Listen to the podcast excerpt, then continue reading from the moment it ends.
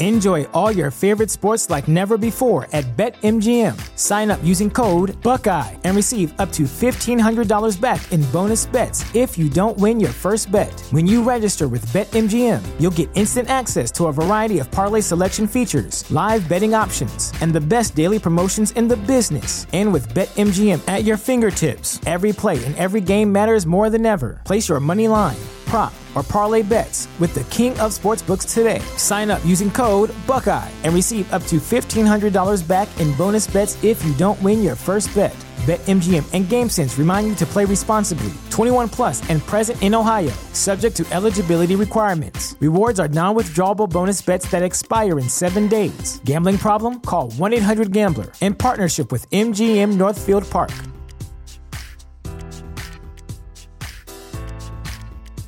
What's the easiest choice you can make? Window instead of middle seat? Picking a vendor who sends a great gift basket? Outsourcing business tasks you hate? What about selling with Shopify? Whether you're selling a little or a lot, Shopify helps you do your thing, however you cha-ching. Shopify is the global commerce platform that helps you sell at every stage of your business. From the launch your online shop stage to the first real life store stage, all the way to the did we just hit a million orders stage. Shopify's there to help you grow. Whether you're selling scented soap or offering outdoor outfits, Shopify helps you sell. Wherever and whatever you're selling, Shopify's got you covered. Sign up for a $1 per month trial period at shopify.com slash try. Go to shopify.com slash try now to grow your business, no matter what stage you're in. Shopify.com slash try. When you need mealtime inspiration, it's worth shopping Kroger, where you'll find over 30,000 mouth-watering choices that excite your inner foodie. And no matter what tasty choice you make, you'll enjoy our everyday low prices, plus extra ways to save, like digital coupons worth over $600 each week. You can also save up to $1 off per gallon at the pump with fuel points. More savings and more inspiring flavors make shopping Kroger worth it every time. Kroger, fresh for everyone. Fuel restrictions apply. Attention BetMGM customers. Have a friend who loves sports as much as you do? Here's a chance for both of you to earn a $50 bonus when they sign up through BetMGM's Refer a Friend program. Just sign into your BetMGM account and click on the Refer a Friend program to send your friend a message inviting them to register a new account in the same state you use BetMGM in. Once your friend signs up and makes a deposit, they'll receive a $50 bonus. And once your friend places a bet with their bonus and the wager is settled, you'll receive a $50 bonus as well. Share the excitement and get a $50 bonus every time you refer a friend to BetMGM. Visit BetMGM.com for terms and conditions. Must be 21 years of age or older to wager. Ohio only. New and existing customer offer. All promotions are subject to qualification and eligibility requirements. Rewards issued as non withdrawable bonus bets. Bonus bets expire in 30 days. Please gamble responsibly. Gambling problem? Call 1 800 Gambler in partnership with MGM Northfield Park.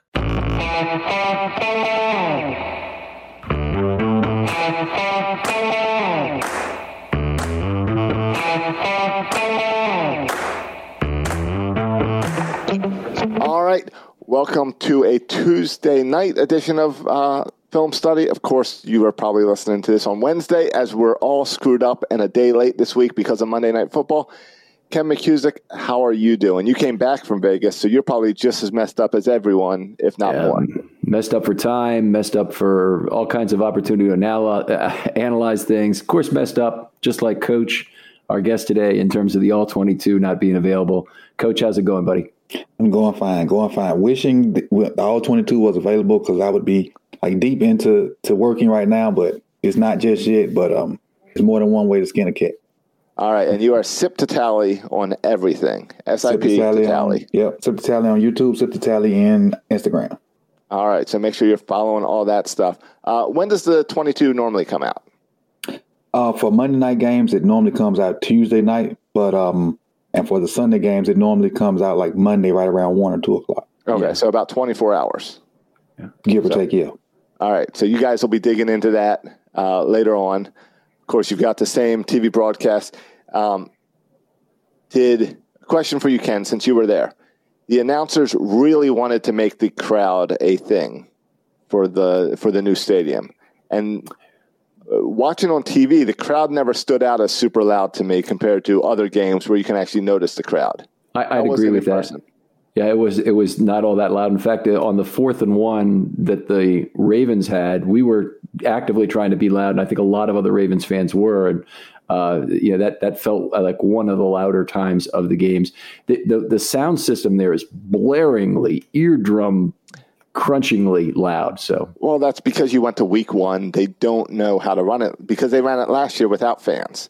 They haven't adjusted to what. How do you, as a guy, as a pro audio guy, and a guy that yeah. runs a lot of live events, you have to adjust to the room changes when there's people in there, and they didn't know how to adjust. So you got there week one. They'll figure it out you can always tell when you go to Camden Yards once in a while when there's someone else on the board.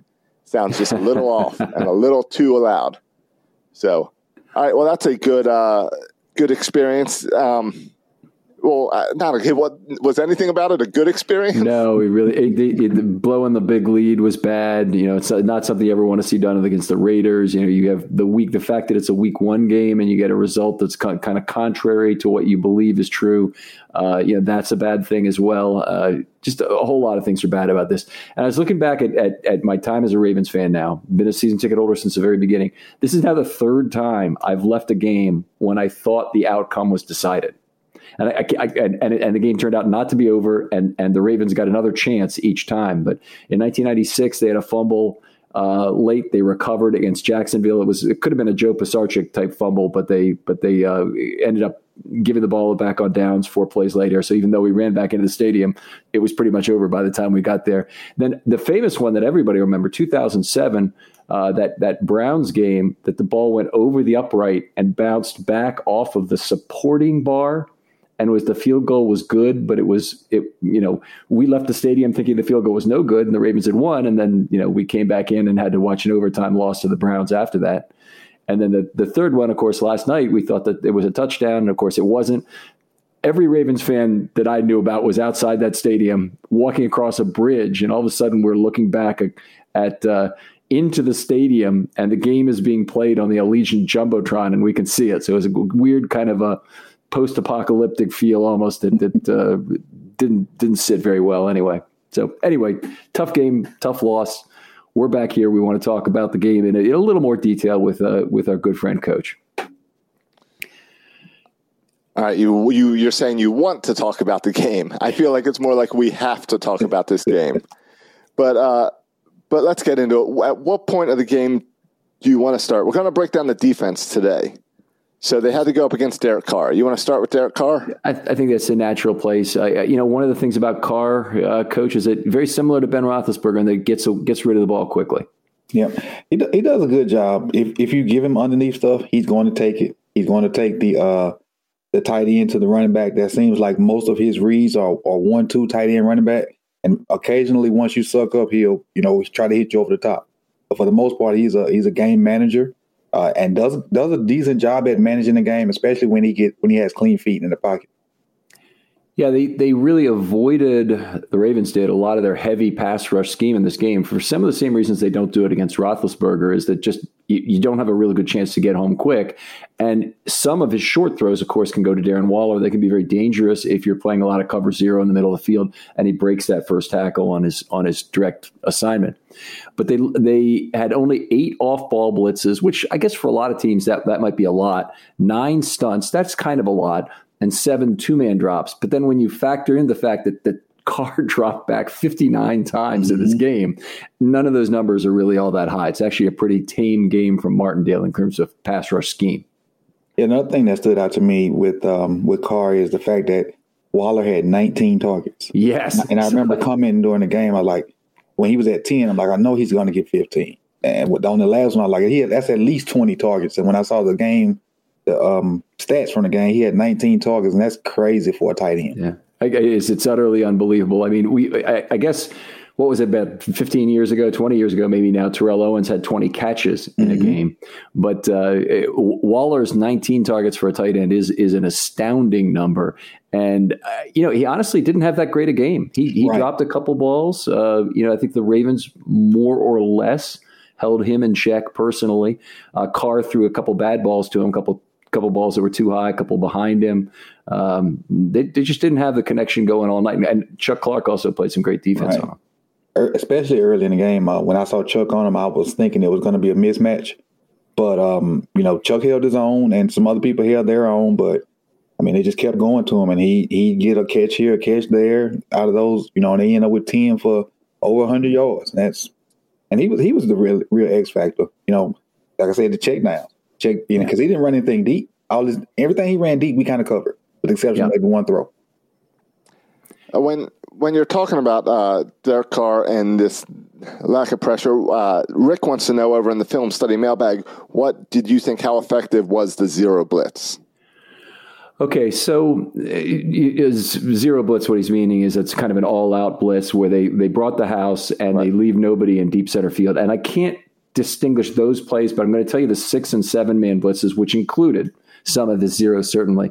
Um, those those w- did not go well. They had an incomplete on on the first with a quarterback hit by Houston. The second one went for 24 yards. Uh, pressure there was pressure on the play by Harrison, but but the ball got off. Uh, they had a pass left for nine where the ball was out quickly. That's the one you really want to avoid when you have an all out blitz and he has a hot read and he gets the ball out quickly. That's really bad. That one happened only go for nine yards, which actually a pretty good result given that he got the ball off. Then they had a uh, 11 yard throw. What was really bad about that was they gave away ample time and space with a six man pass rush. So that's that's just awful. Uh, if you allow that to happen, you're you're bound to get beat for something pretty bad. Uh, then they had an incomplete pass where Board got a quarterback hit, and then of course they had the 31 yard touchdown with a pressure from Elliott to end the game. Uh, that was also on a seven man blitz. Those last two were sevens. So, uh, you know, I would say that the the zeros and the and the the stuff they did with extreme pressure packages was not particularly successful. They threw it for about 12 and a half yards per play. I think if I if I counted this up correctly on those six plays. And that, that last that last zero blitz, um, had it not been for the the bump, Marlon may have had a chance. Mm-hmm. He was bumped off by um, Westry maybe, and at that point it was uh, you know all Carr had to do was get the ball off. All right. It's uh it was it was a fairly easy pitch and catch, honestly. The the the other one, the one down the right sideline that almost ended the game earlier in overtime, uh, was not as easy a pitch and catch. That was a more difficult throw. Was that the one to um, Renfrow? Uh, uh I, I, didn't think it was Renfrow. It's the it's the tall receiver. I want to say Edwards. Edwards. But I, okay, yeah. Edwards. Yeah, yeah. When he when he dove and was down at like the one or whatever. Yeah. Yeah. Yeah. yeah. Um, all right, what else do we have to say? Carr had ample time and space on 24 of 59 drops. That's the other thing, 41%. So, uh, anything else about Derek Carr we want to hit on? It was just clear that they they really didn't care about the run game. I guess they didn't think they could run it on us, and they really didn't try. And maybe they just abandoned it early. They only rushed for 82 yards, maybe. And to drop back 60 times is is, is, is crazy for me. And it was yeah. Mariota with the big rush. Yes. It was Mariota. yes. He was second on the team in rushing with 31 yards on that one carry. Jacobs had 34. Jacobs did not look healthy, and I, I noticed that at the game. And I, I, then I came back and I, I, listened to the the broadcast of it, and they were apparently were talking about it during the broadcast a fair amount. He had some um, Las Vegas style cleats on early, and I think uh, he got tackled maybe second or third play or sometime in that first drive, and he went to the sideline and changed shoes. And they was mm-hmm. talking about his um, maybe having turf toe, maybe. And, uh, oh, uh, putting a okay. steel plate in the shoe to protect it from moving and all that stuff. But they didn't say he had turf toe. They were assuming at the time, and I don't know what the, the but real evaluation was. They also said that the day before he had the flu. Yeah, that's why he was questionable going into the game. Yes. They, the, those those steel inserts that they put in those shoes, the players never really like them because they're uncomfortable as hell to play on for three hours anyway. So they always want to try and take them off, and then it probably hurts more when they do. I really don't know because you, you've probably had some players who've had turf toe over the years. Yeah, and, and but on my level, they just don't play because it hurts that bad. All right. All right, well, let's go on. I, I, thought one of the interesting things about this game was that the Ravens really established themselves as an extreme package team. And I like that because it's more in line with 2019 than 2020. And the 2019 team was, was considerably better defensively. Um, they played 25 snaps of dime in this game. All of those had Stephens on the field. So if you didn't see Stephens, all that much on the field. He was the, the, the single high safety for most of those plays. Mm-hmm. Clark was coming up most of the time to play dime back. Elliott was doing whatever Elliott does, whether that's a coverage assignment of some sort or playing close to the line of scrimmage. He, he was fairly versatile in terms of, of how he was used in those. Um, 12 of those plays, and I may have that number wrong, it might be 14. I have to go back and get my sheet entered and whatnot, uh, were the race car with four outside linebackers on the field. So what we're seeing is that Martindale is willing to go with zero inside linebackers whenever he thinks it's appropriate, which frankly, given the Ravens' coverage problems at inside linebacker, is very appropriate. If, if I'm reading that right, the you have four the, your down linemen are all outside linebackers. You have you had, they had Campbell as the 5th mm-hmm. Mm-hmm. no inside linebackers, and six defensive backs. And and Chuck was kind of playing the linebacker ish role. Yes, correct. Okay, that's what that's what I thought I saw. So Chuck would kind of work the middle to the edge from C gap to C gap and, and and do that. So he basically was the you know, he was basically the Mike, yeah, in, in, that look. And uh, and he did a good job when he was, you know, in coverage on Waller. And I know he did a good job of communicating because I didn't really see any blown coverages.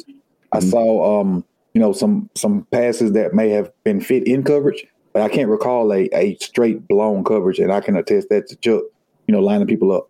Yeah, I, I, agree completely. And and uh, you know, one of the things we saw at the at the start of a lot of plays, the Raiders are really trying to mess up the Ravens' coverage responsibilities. They, they they they tried very hard to do that, and they did it with with the um, preset motion, where that you know they can move people all over the field as they like before the play, and then also the pre-snap motion, where they're moving just the one player.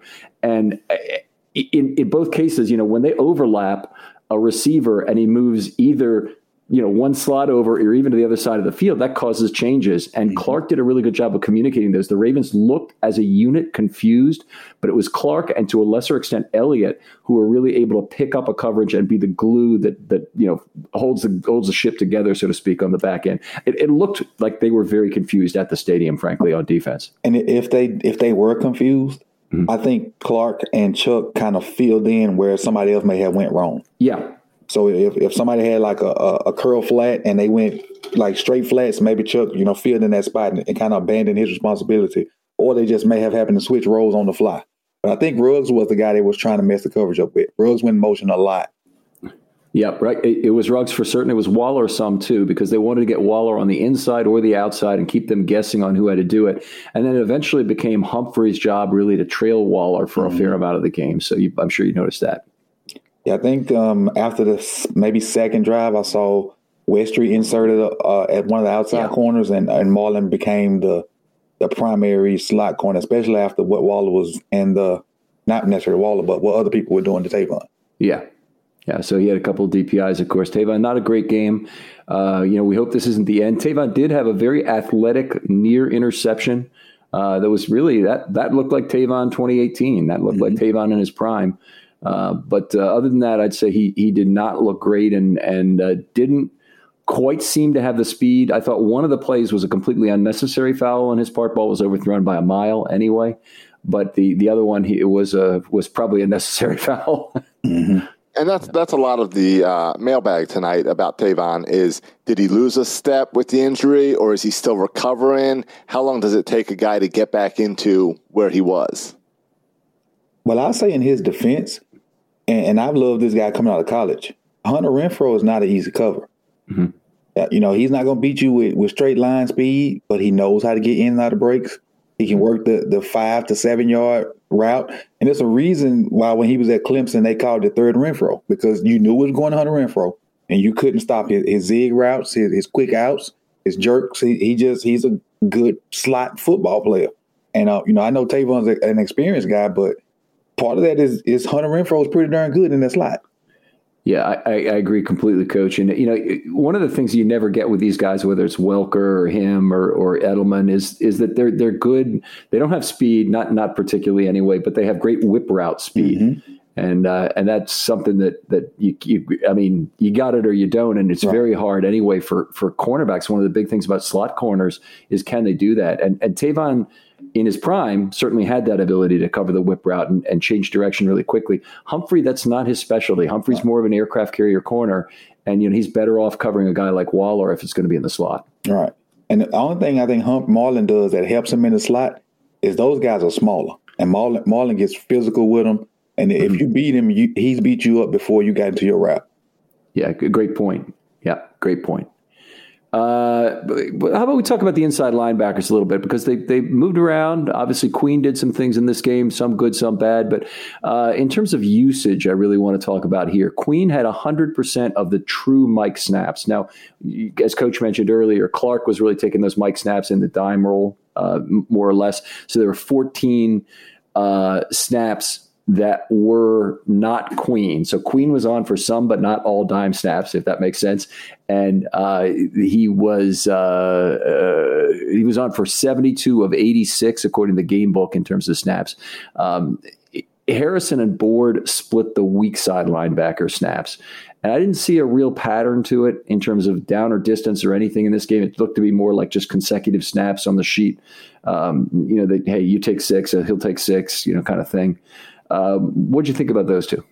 Uh, starting off with Queen, um, you know, last year we talked about Queen just being fast and being out of position a lot. I think he was still explosive, but was in he was where he was supposed to be for the most part. Uh, I didn't see him like overrun very many plays. Uh, when he blitzed, it was you know he came through like a missile, mm-hmm. and I, I, think he I think he slowed down just enough to read better and, and feel where he's supposed to be, feel his gaps, uh, watch his reads. Um, not so much cover, but in the run game, I didn't see him like overrunning plays and, and giving up cutback lanes and stuff like that. A, a lot of stuff that that I kind of questioned him last year about, I feel like he's gotten better at it. You know, in in this one game. So I was I was impressed with Queen and his role as just being a, a rock in the middle when he was there, and not just overrunning plays, trying to get plays, trying to make tackles, and really putting himself out of position, putting the defense out of position as mm-hmm. far as um, Board and, and Harrison. I really like uh, the way Harrison brings the wood. I don't know if um, they they trust him enough to be that that all time guy. That's why he's splitting with Board.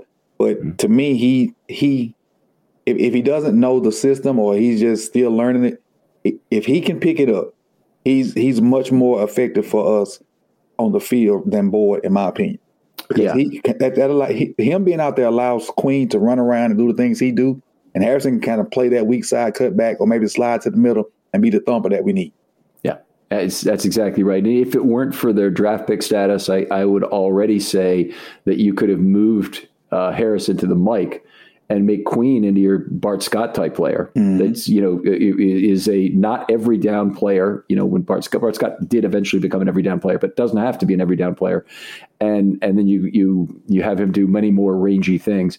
Uh, I, am going to go back to Queen for a second, then I'll come back to Harrison. Okay. Um, so in, in, the case of Queen, I liked a lot of things he did in this game. His his blitz for the sack was a thing of beauty because he kind of faked back, timed it perfectly, hit hit it quickly by the way, I don't know if it was obvious what was happening there, but Campbell really made that play. He crossed the face of that right guard, took the right guard all over center following him, and then Queen had a gaping maw to go through. Mm. And Carr was in a position there where he didn't he didn't uh, he wasn't able to really backpedal out of trouble or dodge it. Queen is just too fast, and and I think frankly he was still probably playing a little under control there as he made that blitz, despite coming in very fast. Mm-hmm. And that, that's probably the word I was looking for, under control. He played he played a lot better uh, still still using the speed, but but control.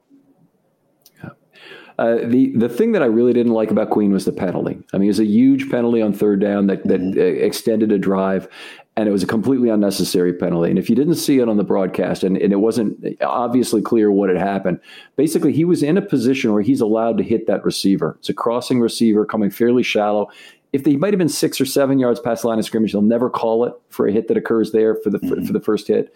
But they it, it, it, wasn't any deeper than that, and it might have been only five. Any case, the, the receiver came across. I forget if it was was Renfrow. It was Renfrow. Mm-hmm. Yeah, it was Renfrow. So he came across right in front of him, and the announcer said, "Well, I guess they got tired of him going." Well, he basically took his forearm and put it into Renfrow's chin. And they're going to call that kind of thing. But if he just puts both his hands to Renfrow's chest and knocks him down five yards, no call. No call is going to come from that. That's that's the the single allowed hit within five yards of the line of scrimmage, and it's it's purely within the rules of football. So it was a chance where he had a chance to make a great play, and instead he chose to make a very stupid play, yeah. and and that I was upset about. That that, that was a big first down, big first down because if I'm not mistaken, it was like third and eight-ish, somewhere up yeah, in there. Third, third and nine. Yeah, I think you're mm-hmm. right. Uh, I'll go back and find that play. And that was, you know, all, all those those third down plays are huge because you can you can almost directly re- correlate them to something bad happening for us uh, defensively. They did. Fortunately, the next play was always sack, uh, which was the last. Play. No, okay, no, no, no, no. It wasn't good. This was they kicked a field goal at the end of the half. This put him in position to kick that field goal. So, yeah, that wasn't good. okay. Uh, Harrison, I think we've said enough about, so I'm not going to go back to him. Uh, Board, uh, you know, was in there, and, and, I think his role is going to be reduced this year. Honestly, uh, you you mentioned before that you think Harrison's the guy above him. Harrison's obviously the best run stopper. Mm-hmm. The Ravens have big tackling problems at inside linebacker. They need to either resolve this year by a step forward, frankly, from Queen. Mm-hmm. Uh, but Board also had a bad tackling year last year, and Harrison is the is the one guy I think you can really trust at that position to be the good tackler. Yep, I agree. He's he's the guy that that can. I, w- I just wish he could be the Mike and mm-hmm. let let Queen run around and do some of the weak side stuff and, and, and coverage stuff. If he if he could pick it up and just be the guy in the middle, because he's he's way more athletic than he showed. Mm-hmm. So he can, you know, if he has to drop in coverage, he can do so.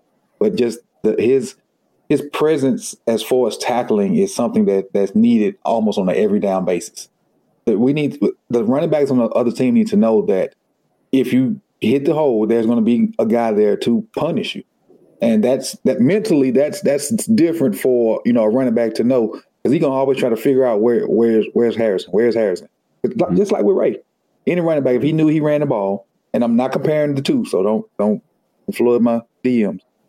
If you know you got a guy on there that's gonna gonna bring it every time, you're gonna find him every time, and it's gonna make you a step slower on your cuts, uh, on your reads, and don't let him, you know, get you one good time. Everything else going to slow down.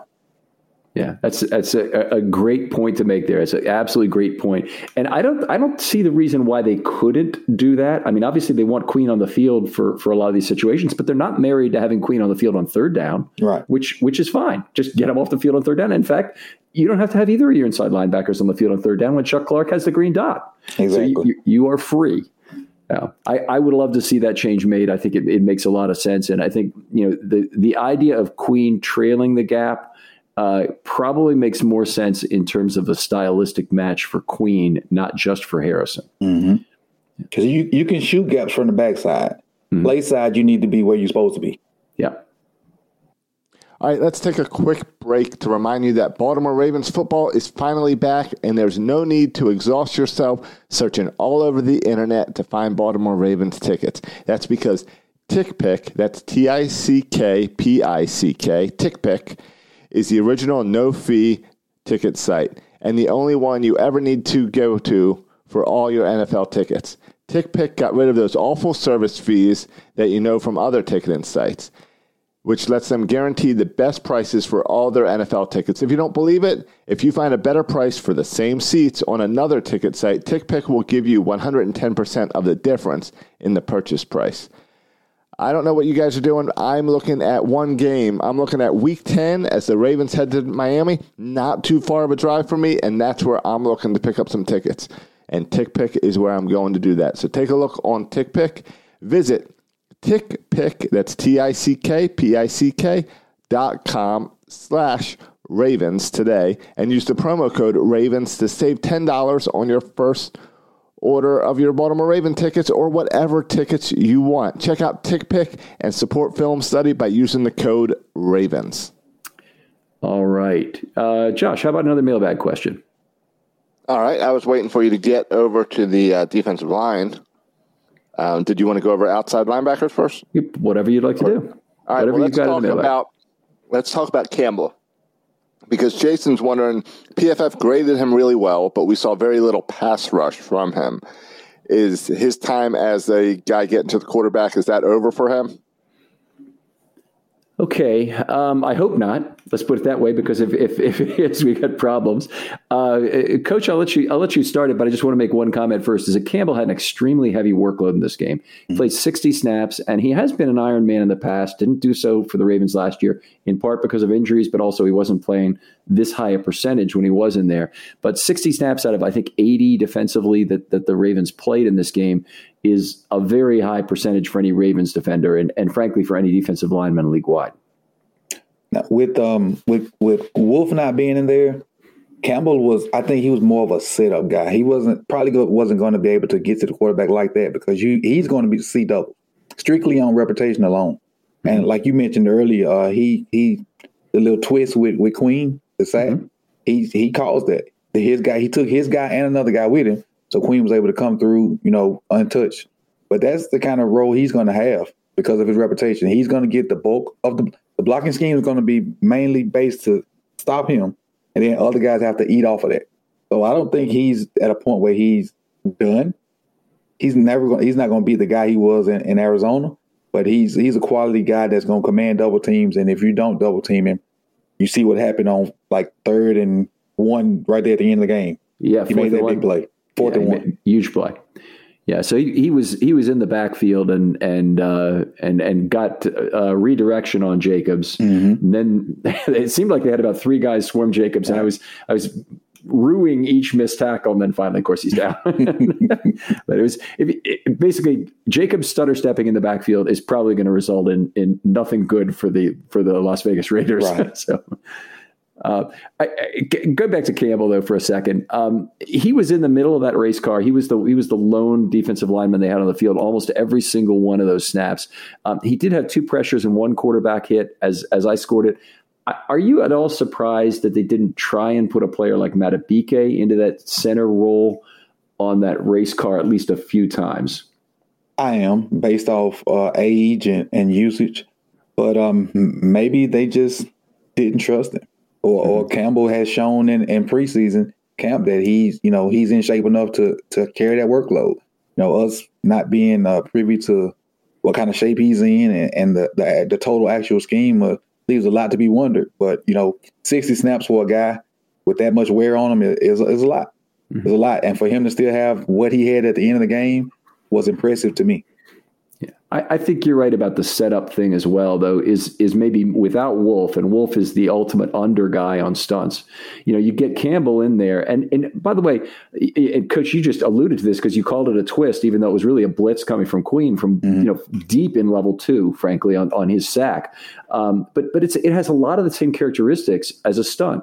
Mm-hmm. It, it's it you basically that that uh, lineman is trying to create a gap by taking a pick, you know, taking a pick between two players, but mm-hmm. more importantly, by just crossing the face of that guard who has sole responsibility for him.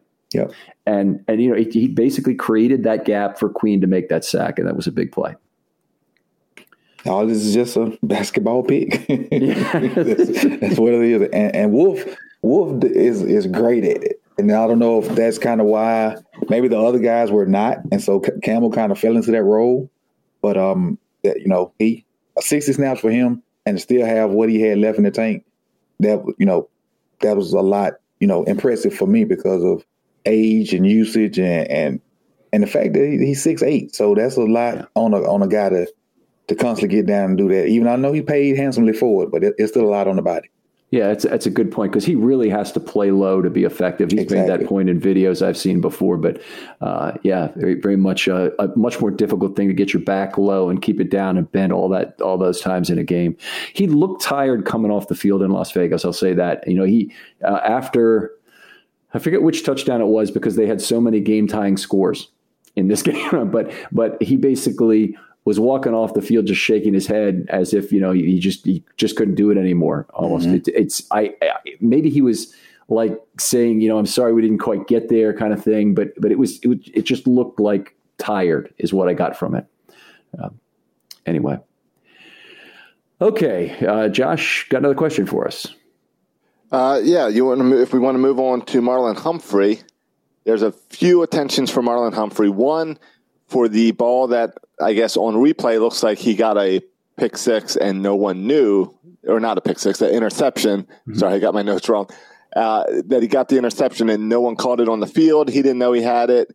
Is that something that the ref should have done a better job handling? The Ravens have booth guys. Right. And, um, you know, that was, I think it was fairly obvious from one of the angles what had happened. Uh, so it was their job to call for it. And okay. I'm sure that Harbaugh had asked the question, although Humphrey wasn't saying, "Hey, look at it. Look, I, you know, I, got this." You know, kind of. Right. I feel like it's one of the things Twitter saw and no one else, because because Humphrey even stood up and just tossed the ball. Yeah, he did. He, he pitched the ball down, and then Renfrow smartly ran over and, and fell on the thing. And that may have been one of the things they looked at in the booth is to say, "Hey, okay, he may have gotten the interception, but if he also went over and spiked it down, then all we're doing right. is giving the Raiders five extra yards to the point where Renfrow fell on the ball. And and the question really was, was he down by contact when he had the football? And that might have been true. I'm not sure, but but a lot of people said he didn't secure the football until he was actually standing up. What did you see, Coach? I don't think he secured it at all, even standing up. I know it, it was on um, the defender's back. I mean, the, the, the, whoever the offensive guy was back, and he stood up, and it was kind of in his lap. But I think he was already into his celebration to where he didn't even really know the ball was there, and when he realized, he just kind of pushed it off of him. But I don't, you know, I don't really think he secured it at all. Even, even though had, when he stood up and right before he pushed it off, had he realized or known that, he probably could have took off running. But I think he was already into his celebration for breaking up the pass that, you know, he, I don't think he had it at all it, it is one of those things you, you you wish from not knowing that he should have just held on to that football. I mean, the one thing the Ravens practice, and boy, they practice this all the time in terms of the of the offensive defensive scorecard they keep during every day of training camp is if you fall on a football that's an incomplete pass, you get a point. Mm. It's like so if you practice that all summer, you know, and, and you get to and it's still summer obviously, but you get to this point in the in the in the in week one and you're not trying to do those same things that you've been learning in camp. That seems that's it's kind of a bummer. Yeah, it's almost like you just, was just trying to get by camp wise, not really implementing the, the things that you worked on in camp.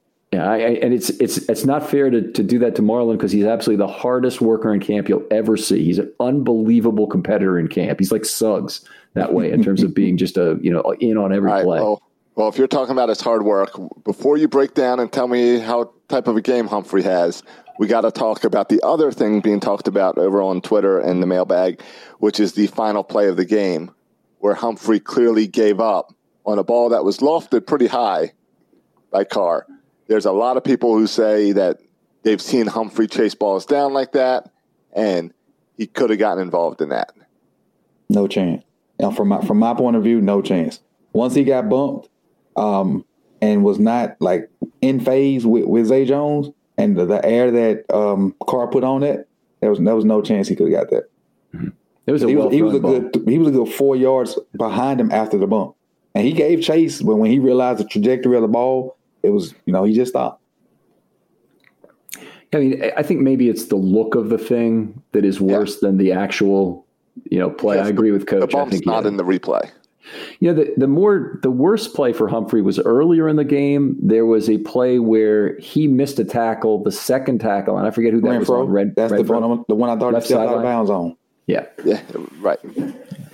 So th- that that to me that was that was kind of a bummer. I didn't think Humphrey played bad because he did a good job against Waller, but but there's, mm-hmm. he certainly had some bad plays in this game.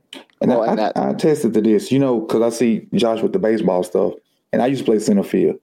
A ball's hit, and you take off, you know, it's over your head, you're gonna take off in the first couple steps. And once you realize that ball gone, you just kind of tail off. It's, it's the same thing. All right, yeah, fair enough. Especially, especially with the type of emotion that was in that fi- the end of that game. True. All right, so let's see. What do we not talked about? We haven't talked about outside linebacker usage yet. So, uh, some interesting things going on with outside linebacker. We already talked about the race car in general, and them having four outside linebackers on the field a lot. But Houston and Oweh got the wide spots in the race car. So they were always on the outside, seven or nine techs, um, looking back towards the inside. They're trying to get those guys in space. I understand what it's always been Houston's game to be seven or nine, but Oweh, uh, we'll talk about him a little bit later. But I thought he made very good use of being on the outside of the pass rush. Uh, um, speaking on Oweh, I just want to all the the negativity I spewed when we drafted him. I'm willing to eat my crow. Just based off, off this first game. he, he did more in this first game that I thought he could do when we drafted him. And even though he grew on me as training camp went along, I you know I have to eat my crow based off Oweh because his potential is is is crazy based off. Maybe I know this one game, mm-hmm. but based off what I saw and the way they were using him, I like what he can be. I, I, agree completely. We didn't we didn't see this really as much in the preseason this year. Was Oweh having a pass rush plan? Mm-hmm. But you know, I've made the point that Oweh is is that extraordinary athlete where the guy opposite him at tackle is always going to be an inferior athlete. The the thing he needs to do is make the first move, make first contact, make the first step, make mm-hmm. the first whatever, and get that that that athlete opposite to him to react to it because he's going to overreact to Oweh's athleticism.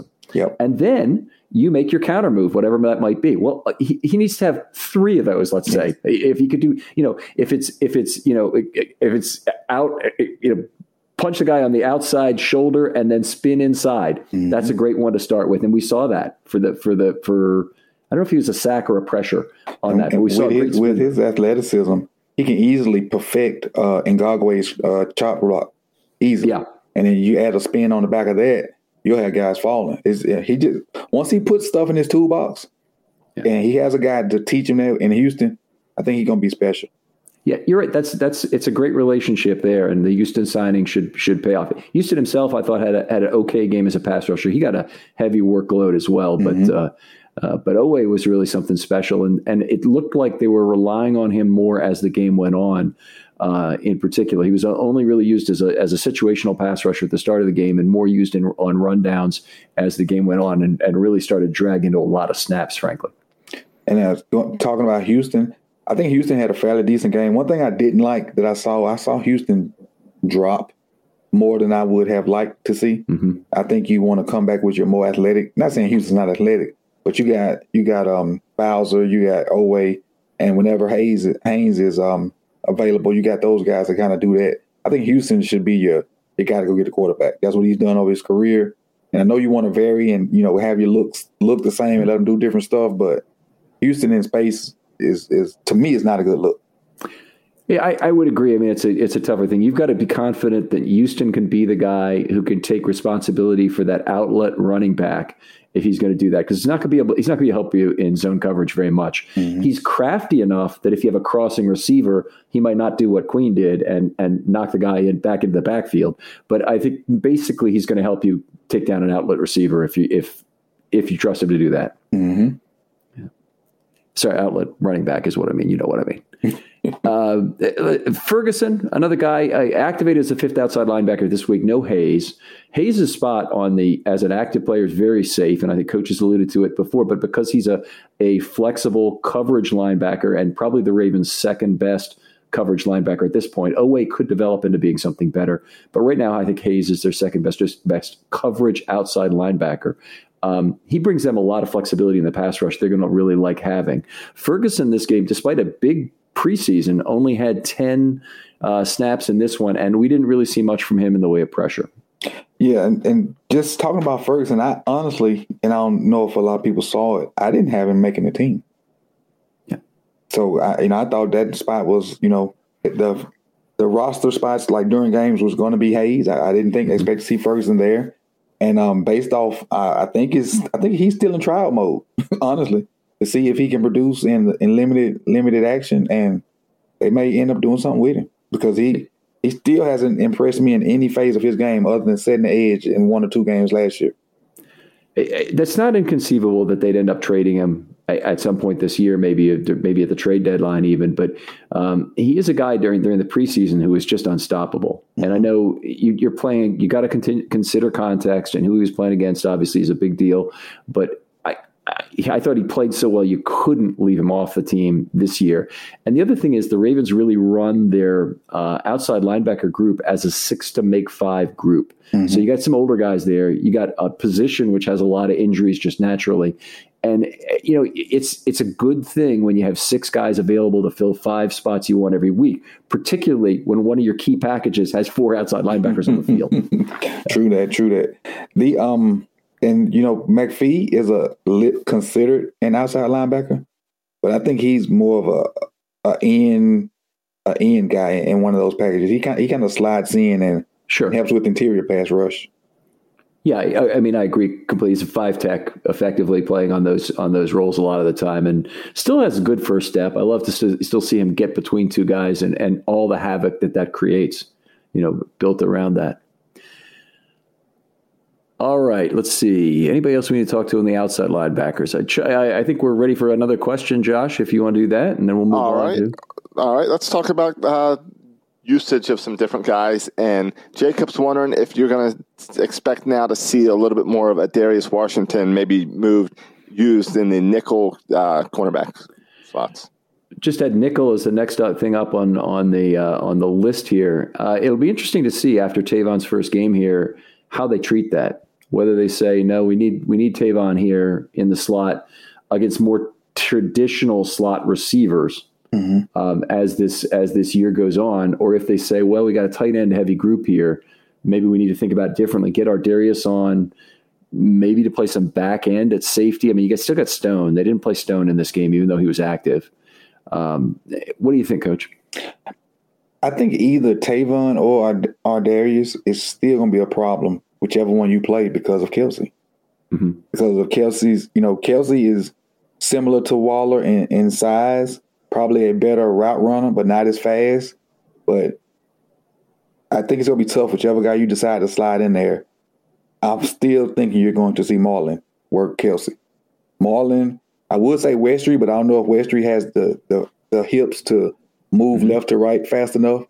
And um, Avery, I mean Avery's going to stay outside, so I think you're going to end up seeing a lot of what we saw once they moved Marlon inside and Westry kind of outside to, Yeah.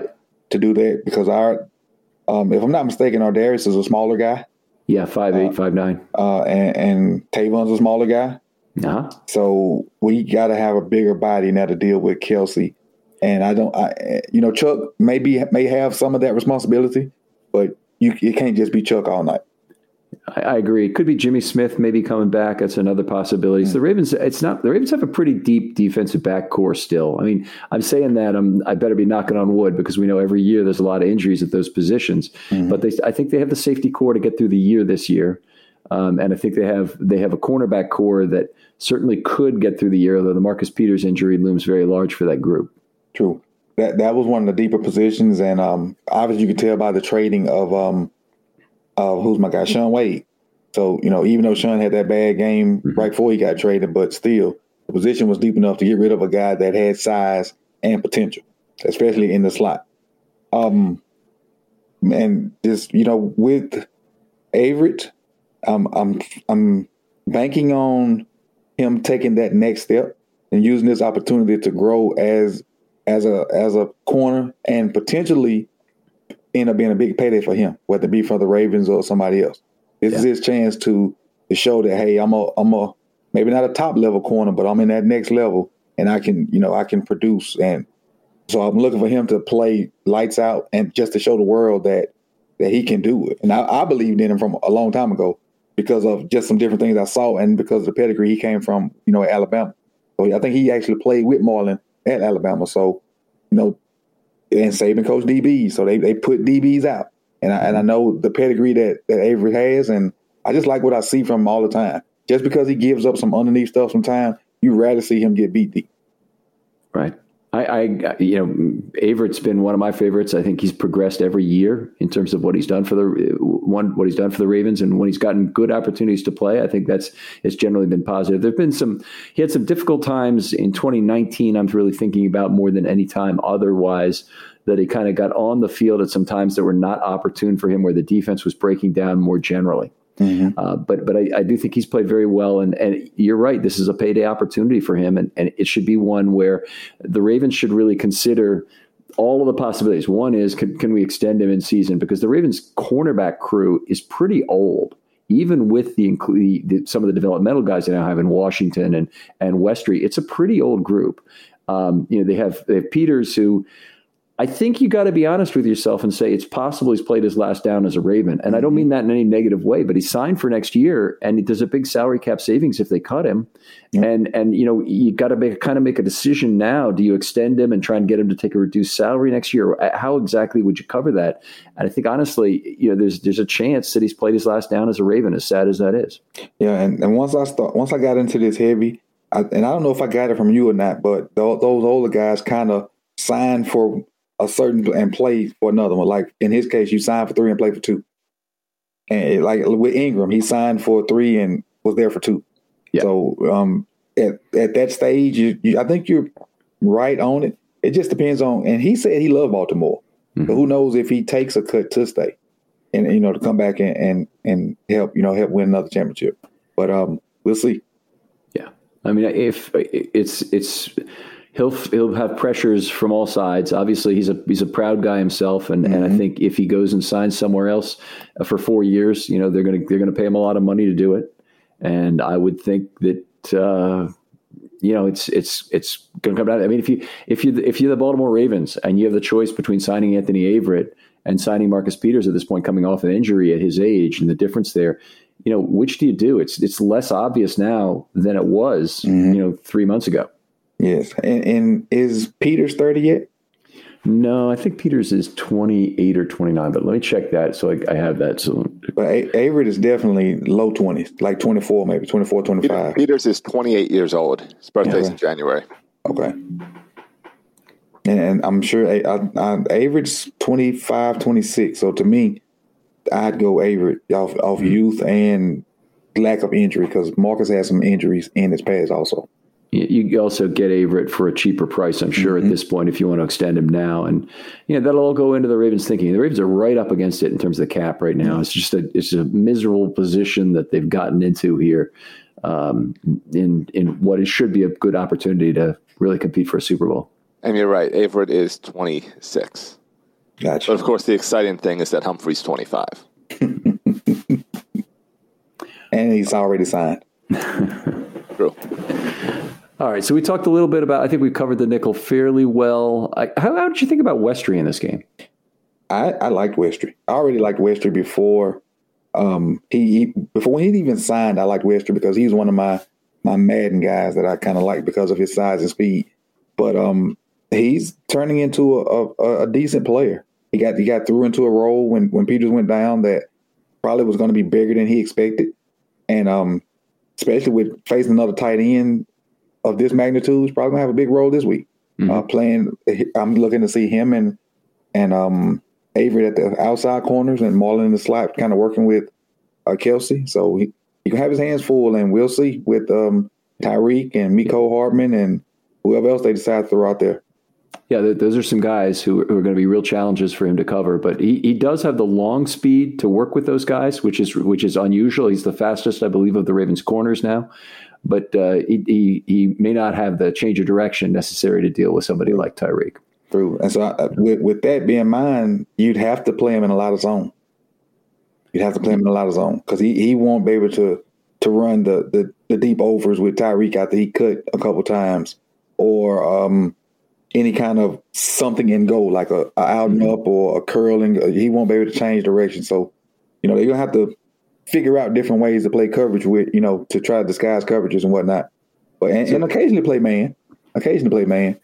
Um, but uh, he just he can't they can't play man the whole time because he can't run in space with Tyreek or Mecole because they they cut too good.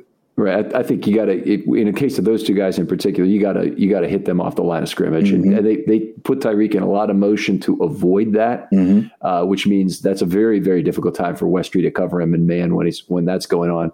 But I like your idea that you play him on the back end of a cover three. I think he'd look really good there, reacting to the football potentially. Uh, you know, giving him more space to work with uh, there. You could, I that would be the the obvious place to me, but maybe you've got another idea. No, that's that's that's it. He, and it has everything in front of him. He can see it. Mm-hmm. And you know, not many people going to run by him. So he got the deepest. He got the deep deep third if it's cover three. But again, it's the NFL, and you can't just sit in cover three. So you're gonna have to disguise it and hide it and do different things, and mm-hmm. it's it's it's crazy. All right. Uh, Okay, so we talked a little bit about that. Let's move on here. We talked a little bit about covering Waller. We have any other any other questions from the mailbag? I want to go into some individual player discussion here if we haven't. Uh, just a general, were you happy with the play calling overall with the defense, just in general, or do you think we have a, a problem with uh, the way of the way the Ravens were using our players. Okay, I'll I'll start with this. I think a quarterback like Carr really takes away a lot of your options on what you can do defensively because the ball's coming out quick. So you have to figure out how are you going to disrupt the timing of what he wants to do from other ways than getting a fast pressure because it's very hard to get a fast pressure against Carr.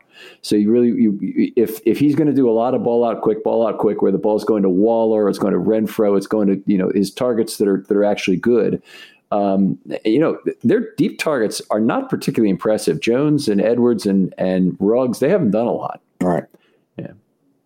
Uh, they, they haven't done a lot because he, like you said, he gets rid of the ball so quick. Mm-hmm. So and they they and they don't have time to get vertical in their routes. And the only way they can get vertical is if they happen to to, to guess right on a zero blitz, and they they guessed right um, versus us last night. And when for some strange reason reason the Jets did it last year. That's true. Why why the heck did they run all out blitz on that play? And, and Ruggs got behind um, the cornerback which got the guy fired. I think he got fired the next week or the next got day. fired the next day. That was it was Gregg Williams, right? Who mm-hmm. got fired by the Jets. and that's that's when that happened. That's what I thought about. Yeah. All right. other individual players you'd like to talk about? Um, we can stick with, with covering Waller, and which we we did okay with Waller. He caught mm-hmm. 50 percent of his balls.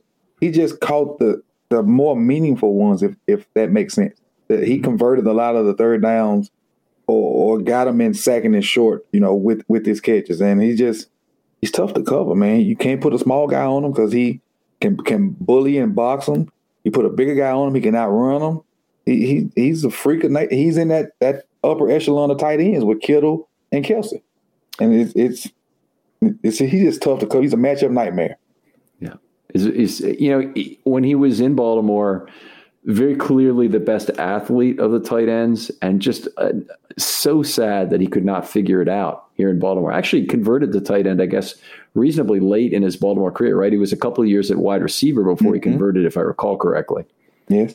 Uh, did you hear the story of um, how Waller got to the Raiders? How he got to the Ravens? Raiders.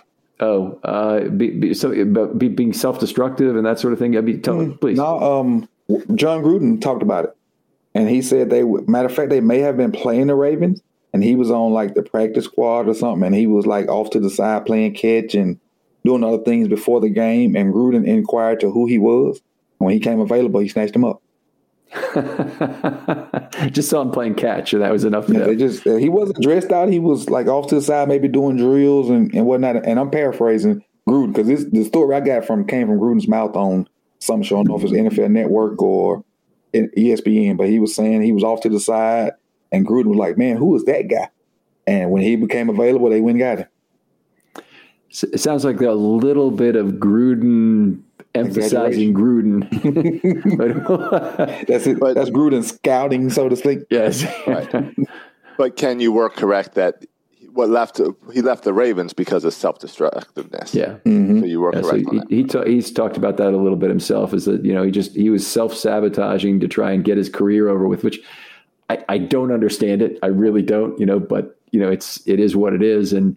Uh, I guess I'm. I guess I'm happy he figured it out somewhere. I, I, I would have been happier if it was for an NFC team, but at least it's not the Steelers. Right. Now they they oh. they took a lot of time during the actual broadcast to talk about Waller and somebody else dealing with their their issues and how they've overcame them so far. I can't remember who the other Ra- Raiders guy was, but um, they took a, a, nice little segment out to, to talk about how they have yeah, struggled was, in the past. Who was it?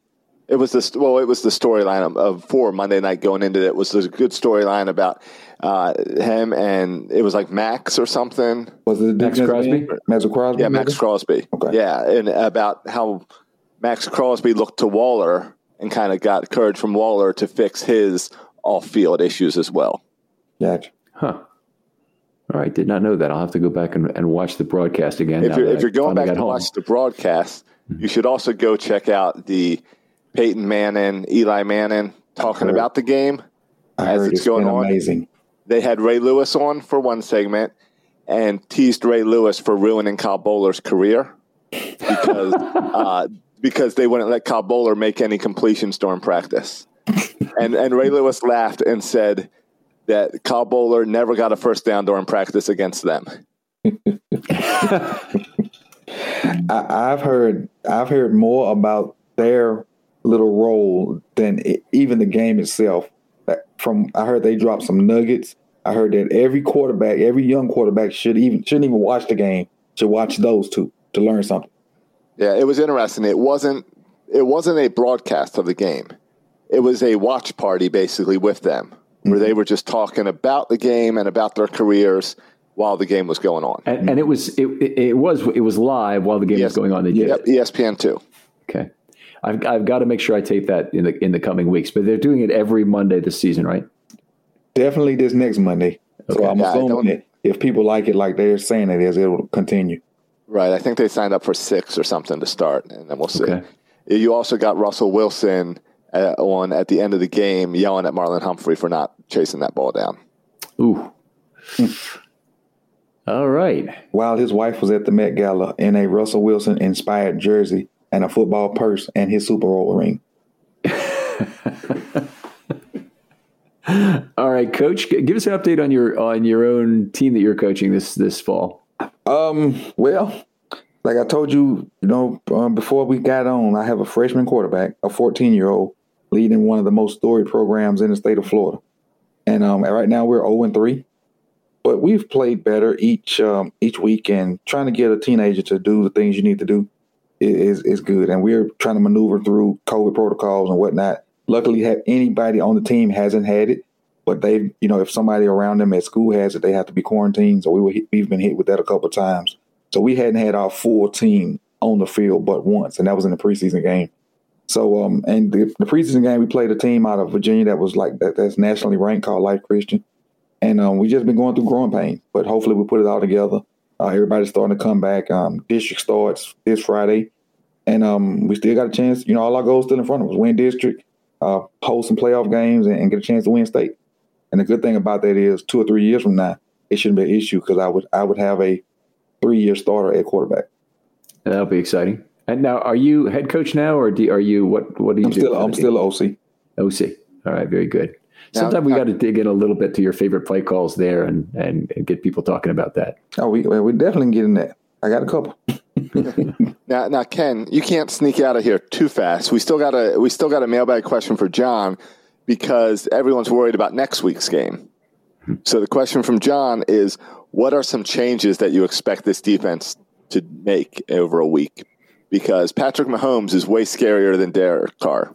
Yeah, much scarier. Um, I, I, would say they're going to be even more conservative about the pass rush after what happened last year against Mahomes. Uh, I think we we won't see much blitzing at all. We'll see a lot of four man rush. We, there was a lot of four man rush in this in this game. I think we may even see more against Mahomes. Mahomes against the blitz last year, I forget it was under the blitzer against the blitzer under pressure, but he completed 15 out of 16 for you know 160 yards or something. It was just ridiculous. But mm-hmm. uh, what do you think, Coach? What what, what changes? Well, I, have been looking forward for this matchup since it happened. Oweh in Houston versus OBJ. I think we can win that matchup, and if we can win that matchup, we got a shot at the game. I, I really think we can win that matchup the Houston with his his veteran savvy and all his moves, Oweh with straight line speed. Because you know we, I mean, and I'm not trying to crap on OBJ, but he's a heavier footed guy. If he get his hands on you, he got you. But Houston's, you know, craftiness and always straight line speed. If if, if we can win that matchup, I think we're gonna be good. And the fact that if Oweh wins, Mahomes can't run away from him. He maybe yeah. can run away from other guys. He won't run away from Oweh. Yeah, that's a good point. I, uh, uh, OBJ did not look that good in the first game against Cleveland. True. I didn't think. Now Cleveland's got a couple of voracious pass rushers in Clowney and, Garrett, and Garrett. Yep. But it, you know, obviously, if, if you're looking for matchup cases, I think Oweh, if he dictates that first move again against OBJ, that's exactly the kind of athlete he wants to play against. And if, if I'm him, I'm on that Browns tape like now, like last night, just trying to emulate and simulate some of the things Garrett and Clowney did. Because if we can get pressure with four, we, we, we got a chance. If we can get pressure with four, we got a chance. We got a blitz. I don't like our chances. How important is this next game for the Ravens in terms of they make the playoffs or not? To me, last night when when the game was over with, I was like, we're not gonna make the playoffs. And that was kind of emotional, you know, saying it. And so when I was doing my live today, kind of giving a recap, somebody actually asked me how serious was I about that, and I couldn't really answer them. But if this is a must win more than anything to me right now, starting off 0 2 especially if um, Cleveland wins and um, Pittsburgh wins. It, it's gonna be t- it's a tough hill. It's a tough hill to climb out of. And keep in mind, we still got you know games against those guys, but now we're hoping other people beat them to help us out. And you never want to be in that situation. With right. with such a big game in week two, any chance the Ravens were kind of looking past this Raiders game and already preparing for for the Chiefs? Uh, that's tough. That's tough. You know, because they talked about never looking past opponents after what happened to uh, them in the Titans that right. in the playoff run. But it's tough, especially when you go what the third straight year the Chiefs have been week one, two, or 3 mm-hmm. and it's right. It's I mean, probably we, circled on calendars, and we hadn't beat them yet. It's it's that's a that's a tough question, and it, it is possible that that happened. It's it's a Harbaugh has been very good at getting his teams motivated for Week One games throughout his career. This they laid an egg, mm-hmm. and and it was you know it, there's no other way to term it because because this Oakland team just was not that sorry Las Vegas team was just not that good. Right. And you know they, they, we talk about the threats they have. Sure, they have Waller. So what? Every team has some offensive threat. Mm-hmm. They had Jacobs, and the and the Ravens completely shut him down. They had a 14 point lead, and they blew that. That's never supposed to happen. Ravens go up 14. Maureen and I are celebrating like the game's over. I mean, the turning point was the fourth and one. Mm-hmm. And, and somebody mentioned that um, that whatever had that old line play was the issue on that. I was like, no. Had the only reason KJ Wright even came across was because of the guy coming in motion, which is Ricard. If Ricard doesn't come in motion, KJ Wright don't have that, don't see that run through, and then that, that hole's wide open. But I mean, they or they try to blame it on the running back. They try to blame it on Murray. That's what it was. Mm-hmm. And but that fourth and one changed the traje- trajectory of the game. It was very costly, that's for certain. A lot of people, you know, said take the field goal. I thought that was ridiculous. I think you go for it there, but you just you, you got to have a better way to get a get a yard. Mm-hmm. What do you think about the notion that the Ravens don't really have a quarterback sneak play with Flacco and Yanda? Everybody knew the dance steps every time, and you know it was, it was a very high percentage play. Um, I think they look to to go for the home run because I rarely see us run quarterback sneak. I think they look to get something and and gash it, kind of like the the touchdown. All yeah. those guys were right up around the line of scrimmage. I think they just looked to gash and maybe maybe a little bit of arrogance, maybe. I mean, you know, when you really think of it, and you just brought it up there, so I'll, so I'll say it too. I mean, they had two fourth and ones. One they one they got for a 35 yard touchdown. The other one they they got stopped on. Um, it's not an, an ideal result by by any amount, but expecting a lot better than that is unrealistic. You know, expecting them to to hit both of them and score TDs subsequently mm-hmm. to both of them is is really an unreasonable expectation of of that situation. Obviously, it's I, it was bad, obviously, that they missed it. It would have been great if they gotten 10 points out of those two drives, but, you know, it was what it was, and they got seven. Yeah. To go up 17 0 or 21 0 would have, I think the Raiders would have laid it down. All right, well, Coach, always a pleasure to talk with football with you. We're having you back on at least a couple times this season. And I look forward to it every time we get a chance to talk, buddy. I appreciate it. And if uh, anybody flakes on you, give me a call. will do. Absolutely, We'll do. And uh, if I can do anything to support your channel, Coach, you let me know too. Okay, if you want me on as a guest for any any uh, uh, film breakdown of yours, we'll do. We'll do it. It'll, I'll probably give you a call for something when you're at home. Okay, just have you jump on and just kind of give a quick synopsis of a game or something like that. Sure thing. Sure thing. Uh, Josh, what what else you got going on that you want to talk about? Um, people can to check out Section 336. That's still going strong, even though the Orioles are not going strong. but you can uh, go check that out, and we talk a lot about the future and what's going on down in the farm. A lot, a lot about the minor league teams. I said Gunnar Henderson got got elevated Gunnar today Henderson and, and had a tri- had a triple or double. Yeah, yeah, had a double. Had a double. He's looking good, and Adley is still killing the ball in Norfolk. Mm-hmm. So no reason right. to uh, give up any hope. There's there's something coming. Excited for that. All right, guys. Uh, great to have you on, and we'll talk to you next time on Film Study.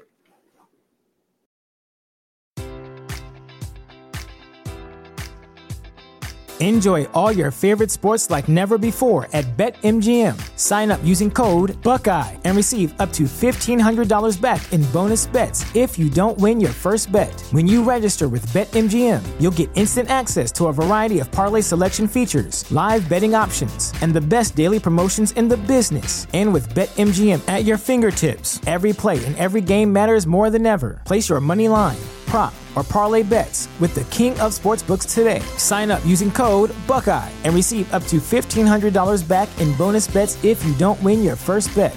BetMGM and GameSense remind you to play responsibly. 21 plus and present in Ohio, subject to eligibility requirements. Rewards are non withdrawable bonus bets that expire in seven days. Gambling problem? Call 1 800 Gambler in partnership with MGM Northfield Park.